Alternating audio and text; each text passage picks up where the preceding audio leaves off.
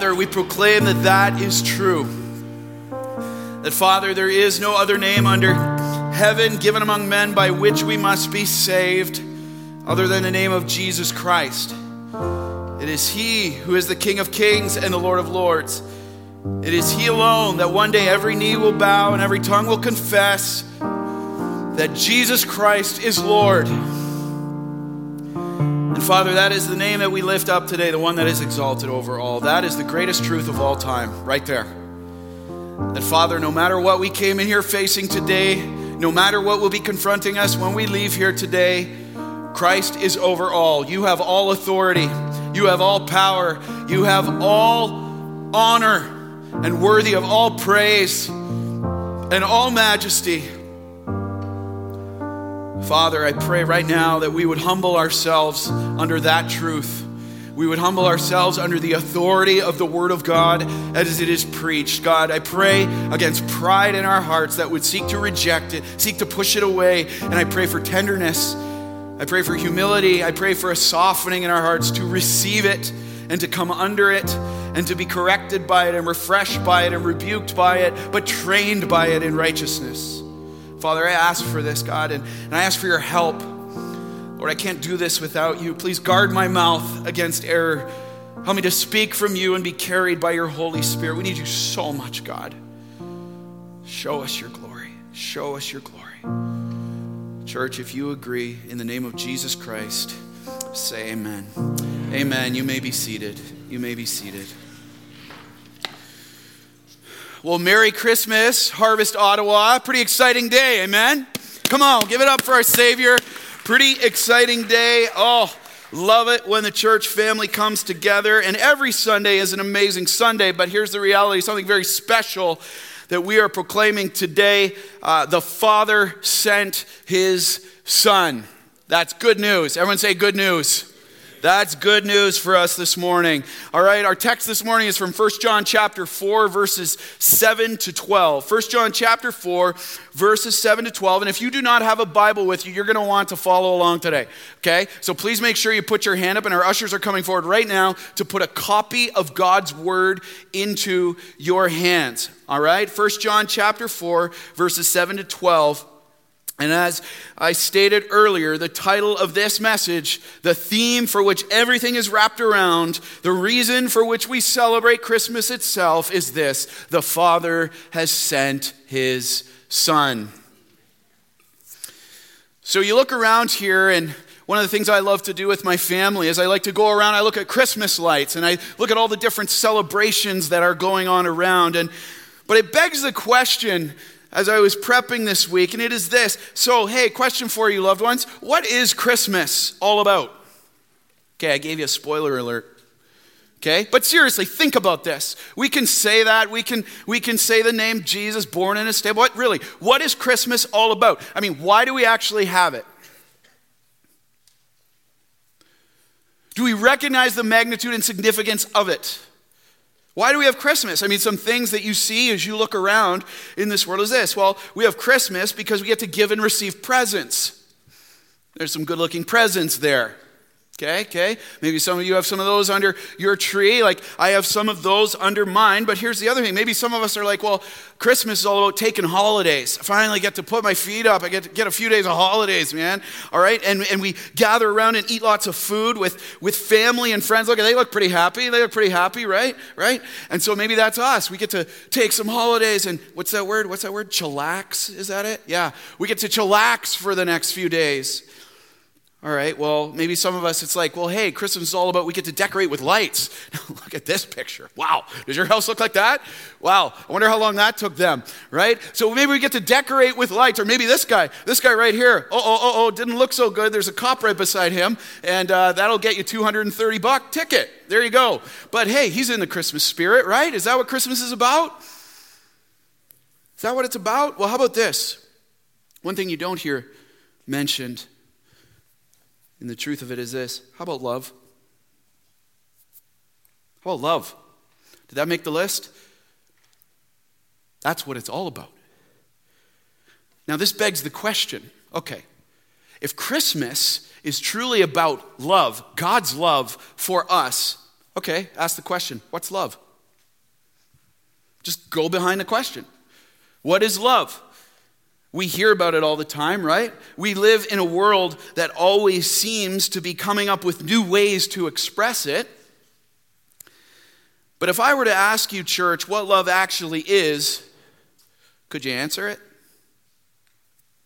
Could you answer and say, this is what it is? Sweet. Sweet little man, no fair. That's my son who said that, and he's been prepped on the sermon, no fair. All right, so here's the reality. All right, so let's get a definition. So I did a little research this week on what love is as defined by the world. Here it is in the dictionary. A feeling of warm personal attachment or deep affection. Okay, now think about remember, test the spirit, test that. A feeling of warm personal attachment or deep affection. Okay, think. Go behind the statement. So based on this definition that the world gives us, okay, based on what we're seeing, love is a feeling. And therefore, as long as you have this feeling, you can show love. If love's a feeling, then as long as you have the feeling, you can show love to someone else. Okay, question, follow-up question. What happens when you don't have the feeling? What happens in a marriage when you're not feeling it anymore?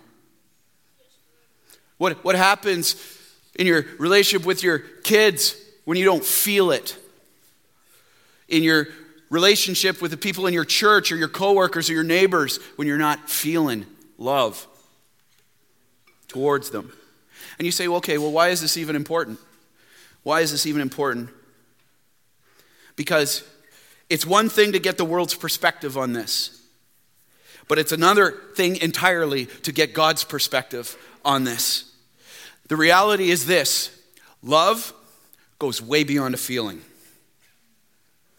Love goes way beyond a feeling. And the problem is, we live in a world that is obsessed. It is obsessed with the pursuit of love, the love of possessions, the love through relationships, the love through status in society. But it has no idea what true love really is and what it means for our lives. And it's obsessed in the pursuit of it. And as such, people are broken. And they're hurting, they're suffering in their pursuit of it, and they're not experiencing the life-giving and life-changing impact that true love will always have when it is embraced. And why can't we find it through the world? Here's the reality, because it's only found in one place. It's only found in one place, and that is God Himself. He is the source. It's no wonder people are so lost and feeling hopeless and broken and burned, because they're searching for it in all these places that they can't find it. And here John, one of Jesus' disciples, is writing to the church about this very thing of what God's love really is and how it was displayed to us when He sent, that's such a key word for today, He sent His only Son, Jesus Christ, for us into a world in desperate need for Him. And newsflash, there's nothing new under the sun. Just as desperate as the world was for Jesus back then, we're just as desperate for Him today. And He gives us three crucial truths here we must embrace if we are not just to know what God's love really is, but to experience its life-changing power in and through our lives. Ladies and gentlemen, ready? This is Christmas. To honor the authority of God's word, let's stand as we read it this morning. 1 John chapter 4, starting at verse 7. God is love. Beloved, let us love one another, for love is from God. And whoever loves has been born of God and knows God. Anyone who does not love does not know God, because God is love. In this, the love of God was made manifest among us, that God sent His only Son into the world so that we might live through Him. In this is love. Not that we have loved God, but that He loved us and sent His Son to be the propitiation for our sins. Beloved, if God so loved us, we also ought to love one another. No one has ever seen God. If we love one another, God abides in us, and his love is perfected in us. And all God's people said, amen. You may be seated. You may be seated. Well, the truth is this. God loved us and sent his Son. You must recognize him as the source of love. God loved us and sent his Son. You must recognize him as the source of love. Look at verses 7 and 8. Beloved, let us love one another, for love is from God, and whoever loves has been born of God and knows God. Anyone who does not love does not know God. Why? Because God is love. He's the source. John starts off by encouraging the Christians in their call to love one another. Now, okay, we got to get some clarity. Remember how I said we have all these distorted perceptions of love that we can have right off the top today? Here's the term of what God's love means he's talking about here. The Greek word there is agapeo, and it means this: to take pleasure in, to see one as precious as God sees them, and to do what he prefers in showing love to the person through his power and direction. Think about that. To take pleasure in, to see one as precious as God sees them, and to do what he prefers in how you love the person through his power and his direction. Talk about a standard. The love God calls us to is always, here, sum it up. The love God calls us to is always to give and sacrifice on behalf of another, and to seek the best for others, even at great cost to oneself. That's Christmas. Even at great cost to oneself, regardless of your feelings in that moment. It's always a God before me, you before me. God before me, you before me. And it is to be a habitual practice in the life of a Christian, filled with God's Spirit. Okay, full stop. Because we just don't need to or want to brush past that. Is this the kind of unconditional love that we see around us that this world promotes? Just look around. Just take a look. In the season of love that we are in right now, is this the kind of love the world promotes? To put other people ahead of yourself, to see them as precious, regardless of what they have or haven't done to you or for you, to take pleasure in them, and to do what God prefers in laying your life down to love them sacrificially. Is this what we see? Just take a look, loved ones. Is this what we see? The answer is no. The answer is no. Instead, the world system says, put yourself ahead of others. See yourself as worthy to be served instead of serving others. Expect them to serve you. Serve others when they serve you or when they can pay you back somehow. What you can get out of that deal. You see, here's the reality.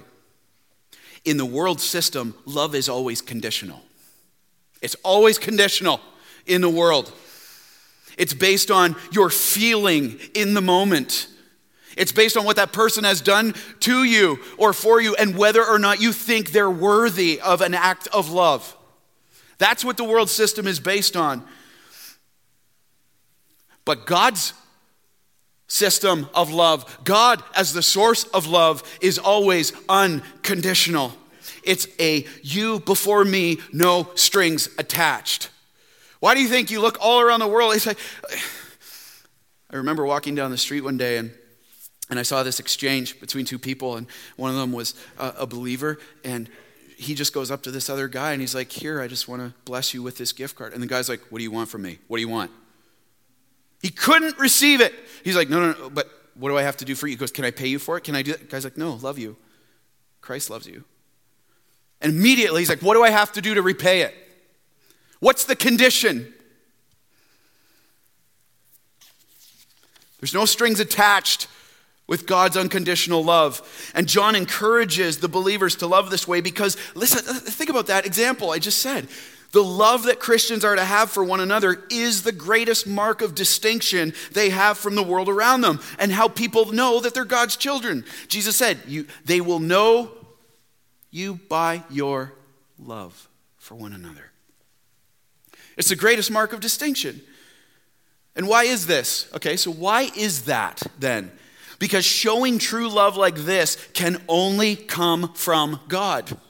It can only come from God. If you're going to show true love, if you're going to show real love, it can only come from the source of true love, which is God Almighty himself. And so this is why Christians, children of God, stand out. Now notice this in verse 7, where he says, "Beloved, let us love one another, for love is from God." What does that term "from God" mean? It means love is from out of God, or you just love this picture, flowing out of God. God is love. It's just flowing out of him through the lives of his children into the world. I love that picture.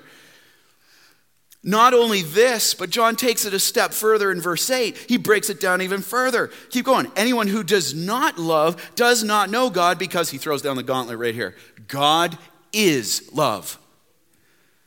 God is love, not your feeling, not the present you're going to buy. God is love. And what he means by that, the word is so important there, because it says it's his very nature. God's nature is love.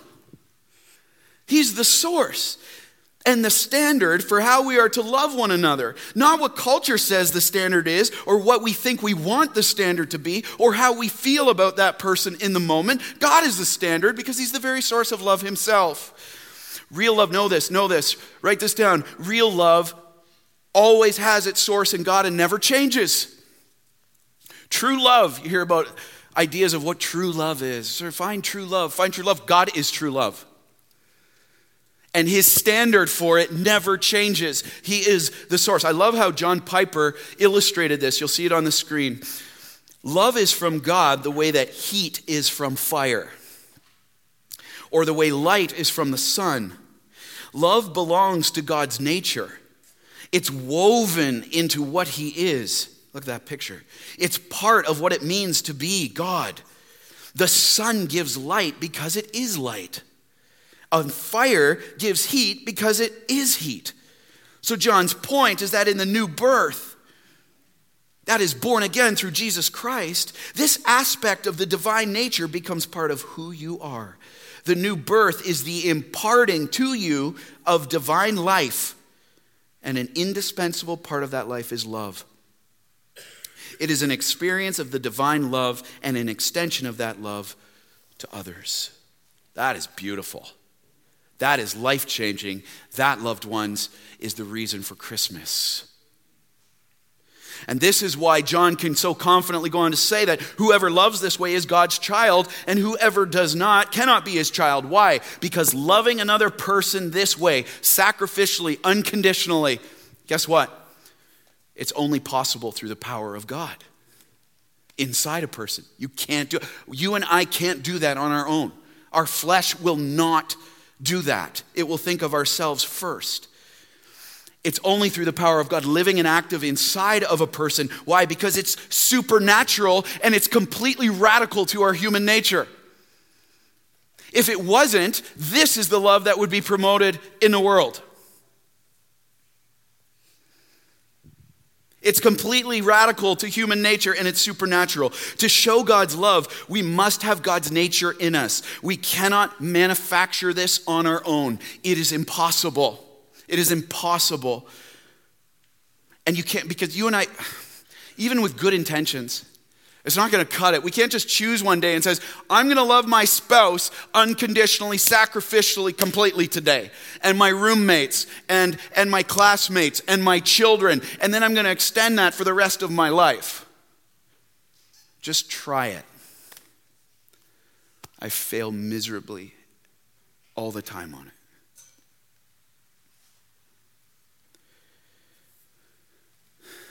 And even though non-Christians can display some reflections of God's love, because we're all made in his image and he gives common grace.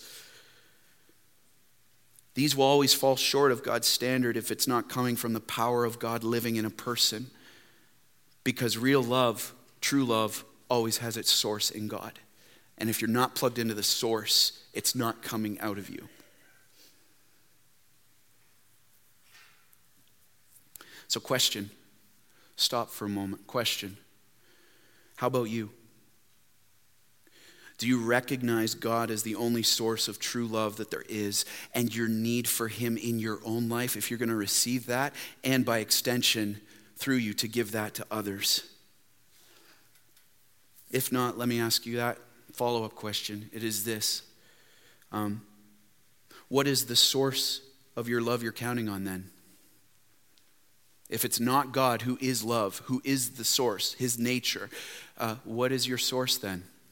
What is it? Some things that came to mind, maybe the source that you're counting on towards your spouse in laying your life down for them, in loving them faithfully. The source that you're counting on with your children. The source that you're counting on to show love in the people around you. What is your source? Is it what culture says love is? Do this, feel this, feel this. Is that what your source is? Maybe is the source the yourself? You're just counting on white knuckling it and okay, I'll do better today. What? Because here's the thing. Think behind that. Notice this. What culture said love was even 10 years ago isn't what it says love is today.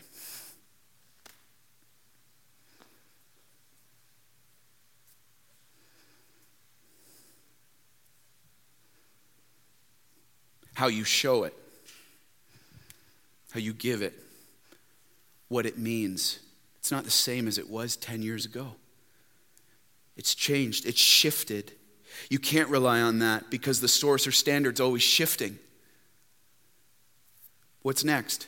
And this is why, loved ones, think. This is why so many people are lost, hurting, and broken in the pursuit of love and fail to give it to others, because they are trying to have as the source of their love things that can never fulfill them. Or they're trying to give love to someone from their own self, and it will always fall short. Because there's one source, God himself. And if what this world says love is true,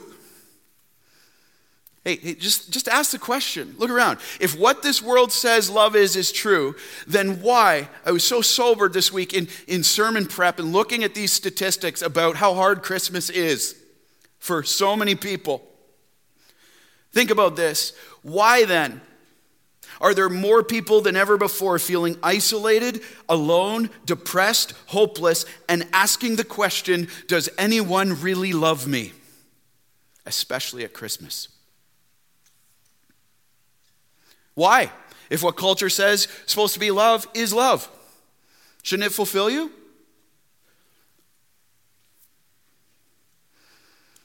Does anyone love me? The world's answer is, it depends if you measure up. It depends if you look a certain way. It depends if you've done something for me and then I can love you. It depends if I'm feeling it today or not. That's the world's answer. You know what God's answer is? The source, the standard? He says, yes, I love you, and I sent my son for you. Yes, I love you unconditionally, and I sent my son for you. There's no string attached there. There is only one source of love, and he doesn't change. He will always fulfill. Notice this. God will always fulfill and seek your good and the good of others all the time. And some of you here may say this, I want this love. And the people that I'm with, my spouse, my children, my coworkers, they need this love through me. How do I have God as the source of love in me? Well, the first thing is you must recognize him as the only true source of true love. And when you realize that, then you can receive him as the gift of love. Look at verses 9 and 10. you must receive him as the gift of love.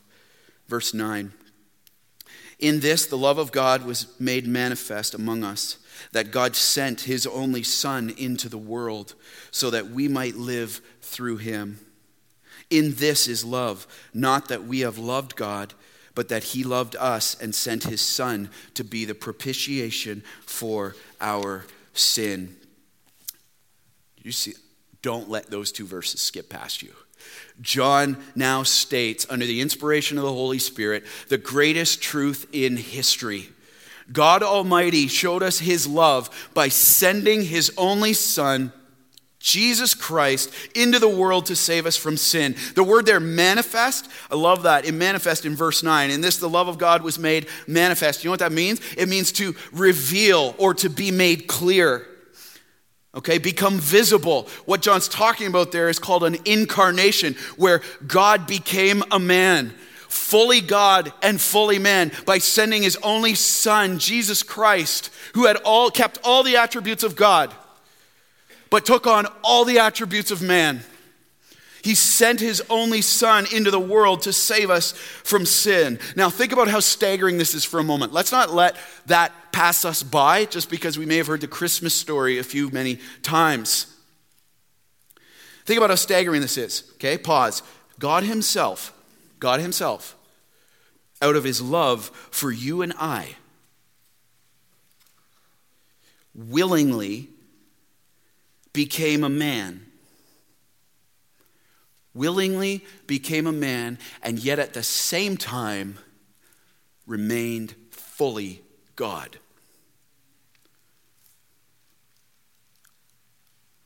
Okay, let's try to get our heads around this a little bit more. The creator of the universe, the sustainer of the universe, the one who, look at the picture, see all the stars in the picture? The one who was holding those stars in place the moment he was born became a man. He humbled himself, the life giver, the one who is giving you that breath right now, the one who was being held by his mother Mary and at the same time giving her breath to sustain her.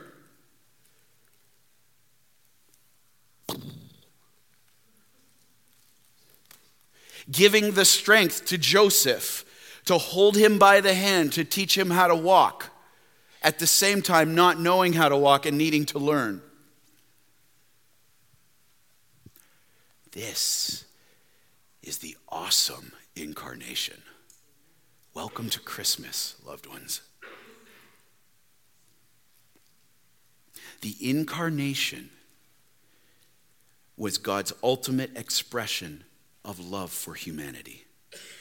Jesus Christ left perfection to come, to penetrate earth, to invade earth out of his love for you and me. John 3:16 says it this way. You'll see it on the screen. For God so, here, what's the driving motivation right here? Loved the world, that he gave his only Son, that whoever believes in him should not perish, but have eternal life. For God did not send his Son into the world to condemn it, but in order that the world might be saved through him. And notice something very specific. Verse 9, and again, we just saw it in John 3:16. It says this, in this the love of God was made manifest among us, that God sent his only Son. Why do they make such an emphasis on only? What's the deal there? Well, only in the Greek means unique. There is no one else like him. He stands alone. His only Son. See, no one else could have done what he did or could ever take his place when he invaded the world from heaven itself to save us from our sin, that we might live through him. Now, what does it mean live? We hear this word live all the time. What do you mean live it up? Like, what are we talking about here? Okay. Well, the Greek word for live there in verse 9 means to this. Ready. Christmas. Merry Christmas. It means to come alive. To come alive. to be born again, to experience his love and share it, to know the truth that sets you free, to have fellowship with God, and to have victory over sin and death. That is real living. To become alive. See, without Jesus Christ, we are spiritually dead because of our sin, and we are slaves to it without any hope. Why? Because it separates us from a God who's perfectly holy.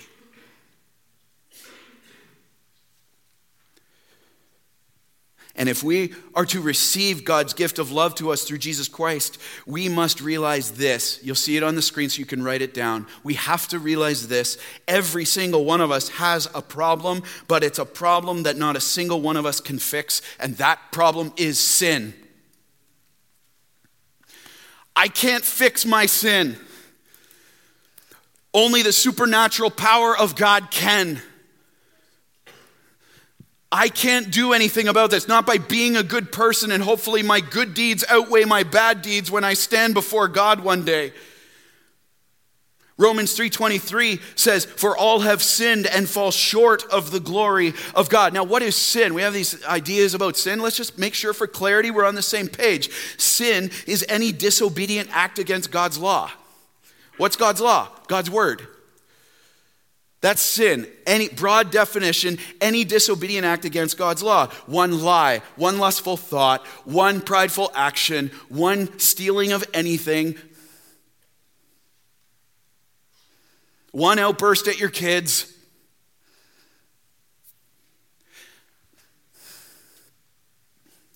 But God loved us and sent his son, even though without him, we are all guilty before God and deserving of his wrath because of his holiness.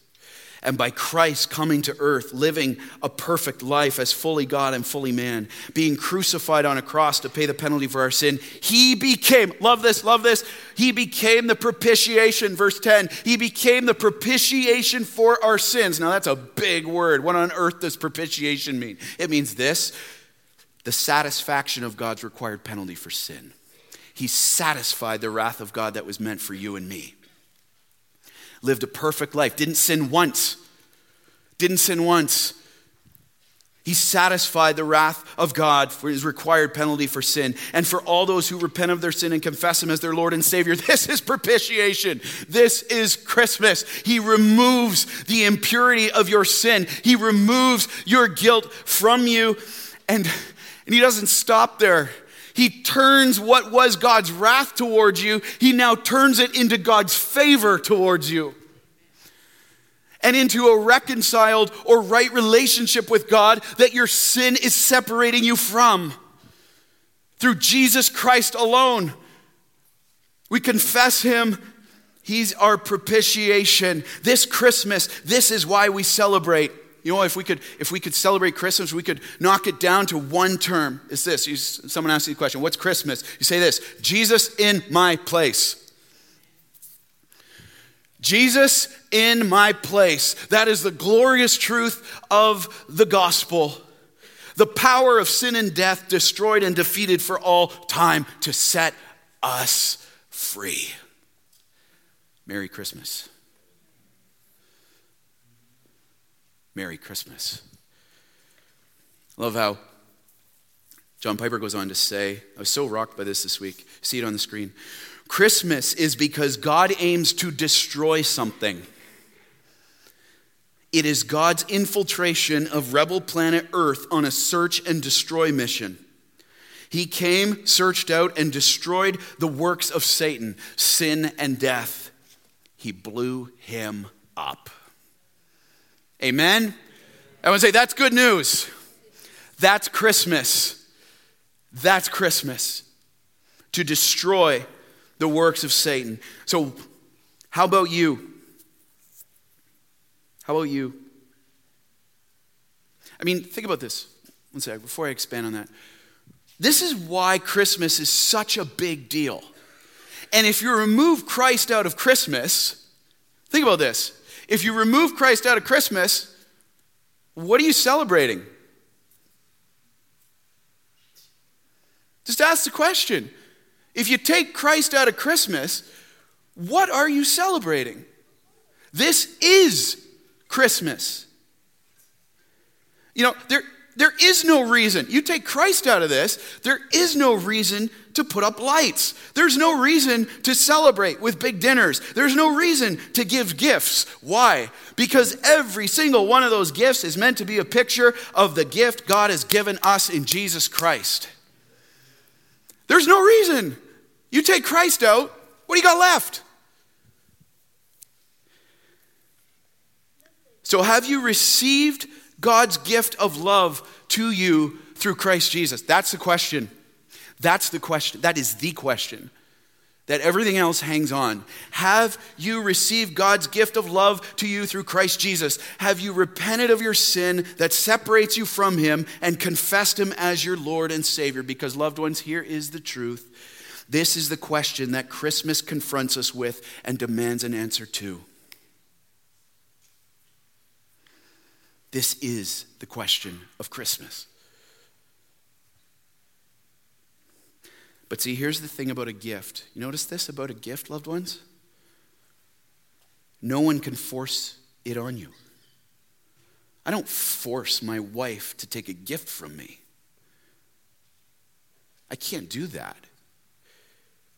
You have to make the choice to receive it. Why? Because a gift is given freely. God's not under compulsion. He's not forcing himself. He was compelled by his love for you to come, but he's not going to force himself on you. God did his part and sent his son, but the receiving part is up to us. And some of you here may say this, well, I'm having trouble believing this. Maybe you were just dragged. I'm just dragged here. I actually got tripped. I thought I was going to like Denny's or something. Right? But here's the reality. Some of you may say, I'm having trouble believing this. God would never forgive me for what I've done. I'm too far gone. I'm too far entrenched in my sin. I've hurt myself and too many people for God to forgive me. I've turned my back on him for so long. And if that's you, loved ones, here, eyes up here for a sec. If that's you, I'm going to instruct you right now to look back at verse 10. Don't miss what God says in verse 10. Look at this, verse 10. In this is love, not that we have loved God, but that he loved us. That changes everything. God did not love us. Notice this. God did not love us because of anything that we did or didn't do. It's because he loved you first that he was compelled by love to send his son for you to save you. Hey. God sees the sin. He sees the mess. He sees the hurt. He sees the brokenness. He sees the guilt. He sees the track record. And he sent his son for you because he loves you. You, right there. The one thinking, how could I ever go to God now? Because he sent his son for you. It's not about cleaning yourself up. You can't do that. It's impossible. It's impossible to be holy enough for God to say, now you're worth saving. God sees you and I right in our mess and says, I love you. You are very much worth saving. You're precious to me. You might not be looking for me, but I guarantee I'm looking for you.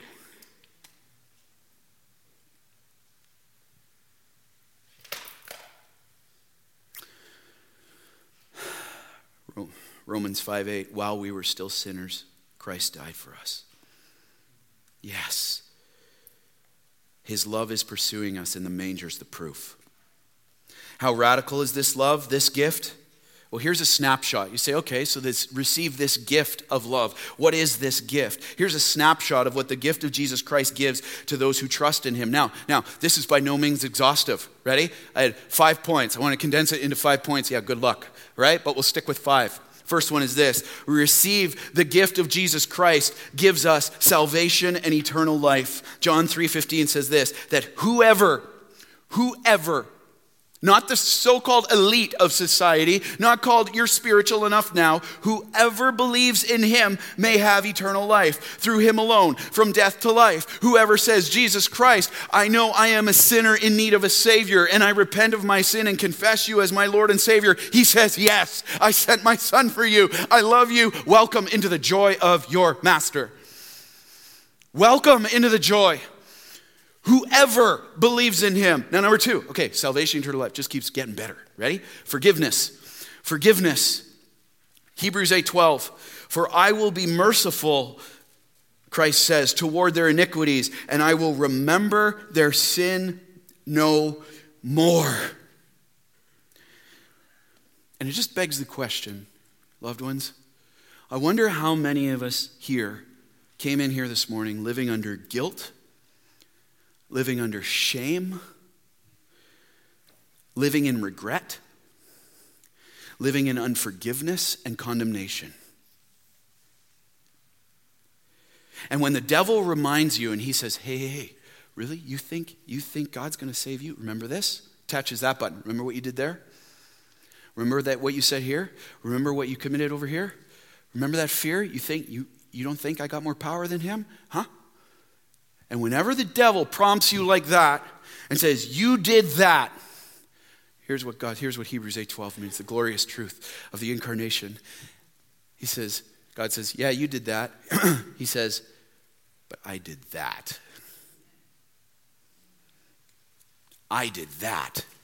And my blood covered anything you think you're doing. In your face, devil.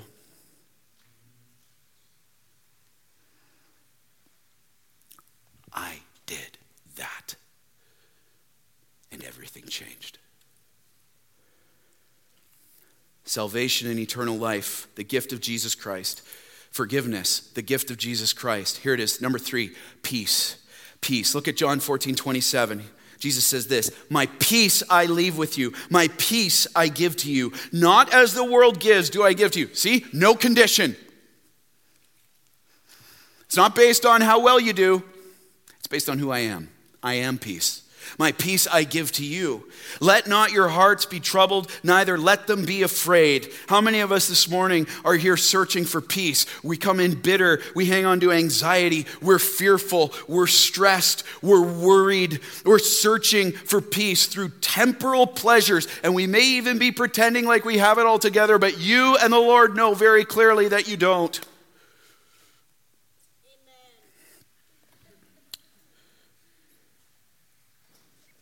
Peace, salvation and eternal life. The gift of Jesus Christ gives us forgiveness. He gives us peace. Here's number four, ready? Joy. Joy. John 15:11, Jesus says this, these things I have spoken to you, what? That my joy may be in you and that your joy may be full. Full. You know what the Greek word for full means? It means full. It means like totally filled up. Overflowing. How many people you walk down the street at Christmas and we hear these things about joy and peace and we're like, yeah, Merry Christmas. Jesus is like, I came that your joy may be full. Even in that trial, in that sickness, in that dark place, when you feel weak, when you feel pressed, when you feel that anxiety start to creep in again, and you feel that fear start to overwhelm you, he says, in that moment, I am your Savior, and I will give you joy. Not to ignore the problem, be like, yeah, everything's totally cool. Woohoo, woohoo. Meanwhile, my life's falling apart. He says, you can see it, you can go through it, but the joy of the Lord will be your strength. The joy of the Lord will be your strength. And it will be full, and a joy that replaces anger and bitterness and fear and resentment. Lastly is this. The gift of Jesus Christ gives us salvation, eternal life, forgiveness, peace, joy. Here it is. Hope. Hope. Romans 15:13. May the God of hope fill you with all joy and peace in believing. See, in believing, in trusting in Jesus Christ. Believing in him, so that by the power of the Holy Spirit, you may abound in hope. Full joy, abounding in hope, peace, forgiven, saved, and eternity with him. Question, what's your hope in today? What's your hope in today? Is it in things that can be trusted? Is it in things that are going to last? Not just in your life, but into eternity. What's your hope in today? I mean, look at the news. Turn on the news this week for a few minutes. It doesn't take more than a few minutes to see. We live in a world desperately searching for hope. And Jesus Christ says, it's right here. And it's started for us in the manger. It's right here. The hope of the world. Have you received this gift? God loved us and sent his son. You must recognize him as the source of love. And from their church, you must receive him as the gift of love. And when you have received him, lastly is this, you must respond through him in the display of love. Let's look at verses 11 and 12. Beloved, notice the tenderness in John's voice there. He loves the church. Beloved, if God so loved us, we also ought to love one another. No one has ever seen God. If we love one another, God abides in us, and his love is perfected in us. John now finishes by giving the result of one who has received the gift of Jesus Christ and had their life transformed by him. They cannot help, I love this, they cannot help but love others the way Christ has loved them by laying their lives down for them. Will they do this perfectly all the time? No, but notice that word perfected. It's being perfected. You know what perfected means? It means Christ will continue to add what is lacking until it's brought to completion. It's brought to completion. And when is it brought to completion? As we are changed more and more into the image of Christ, which will have its full completion when he calls us home and we will see him face to face. That day is coming for every single person in this room right now. You and I will see Jesus Christ face to face. And at that point, we're out of excuses. But at that point, if we have been born again and confessed him as our Lord and Savior, he brings his perfecting love to completion in us. In us. And this experience of God's love ought to motivate Christians to love others. Christ's power in them is always moving them towards this, like father, like son. Like father, like son. It's like, this is what I'm outworking in you. I'm the source. I live in you and I'm changing you to reflect this. And although God has never been seen in all his glory and radiance, by the way, you know it says no one's ever seen God? You know why? Because God is perfectly holy.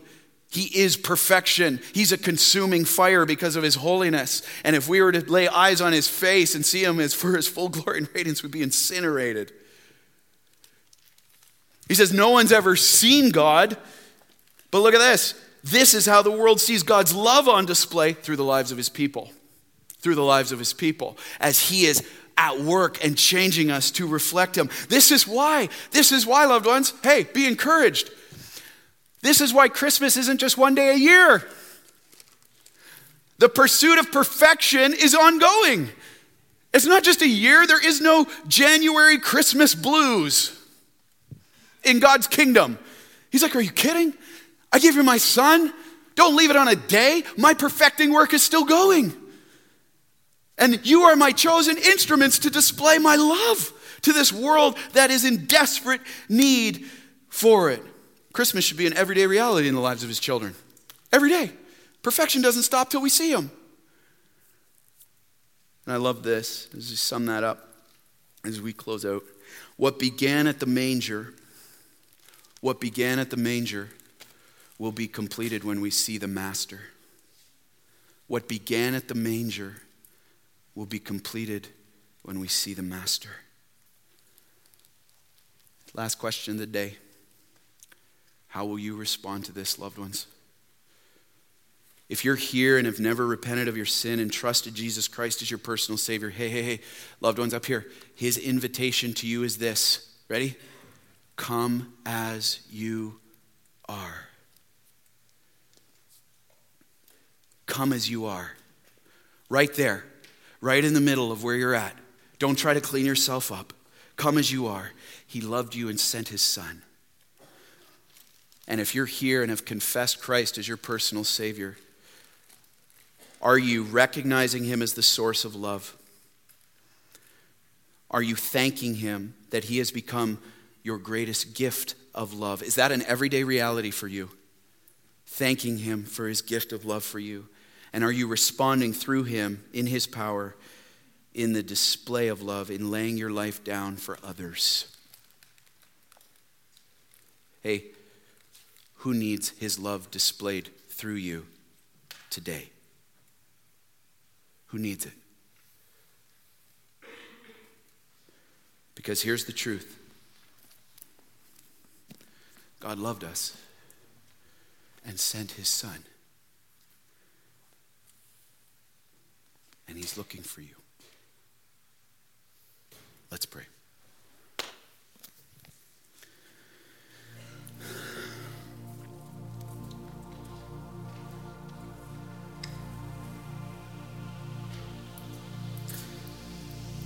Father, that is a staggering, radical, life-altering, life-changing truth.